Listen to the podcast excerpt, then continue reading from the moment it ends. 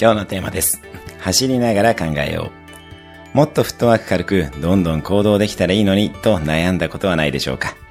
すべては小さな一歩から始まります。まずは踏み出しましょう。走りながら考えましょう。変化の激しい時代の中では、プランよりも実行の方がはるかに重要です。なぜなら、プランニングしている間に環境が変わってしまうからです。コツは、まずは24時間以内にできる初めの一歩に落とし込むことです。その道に詳しい人にメッセージを入れることや、関連の本を買ってみることなどになります。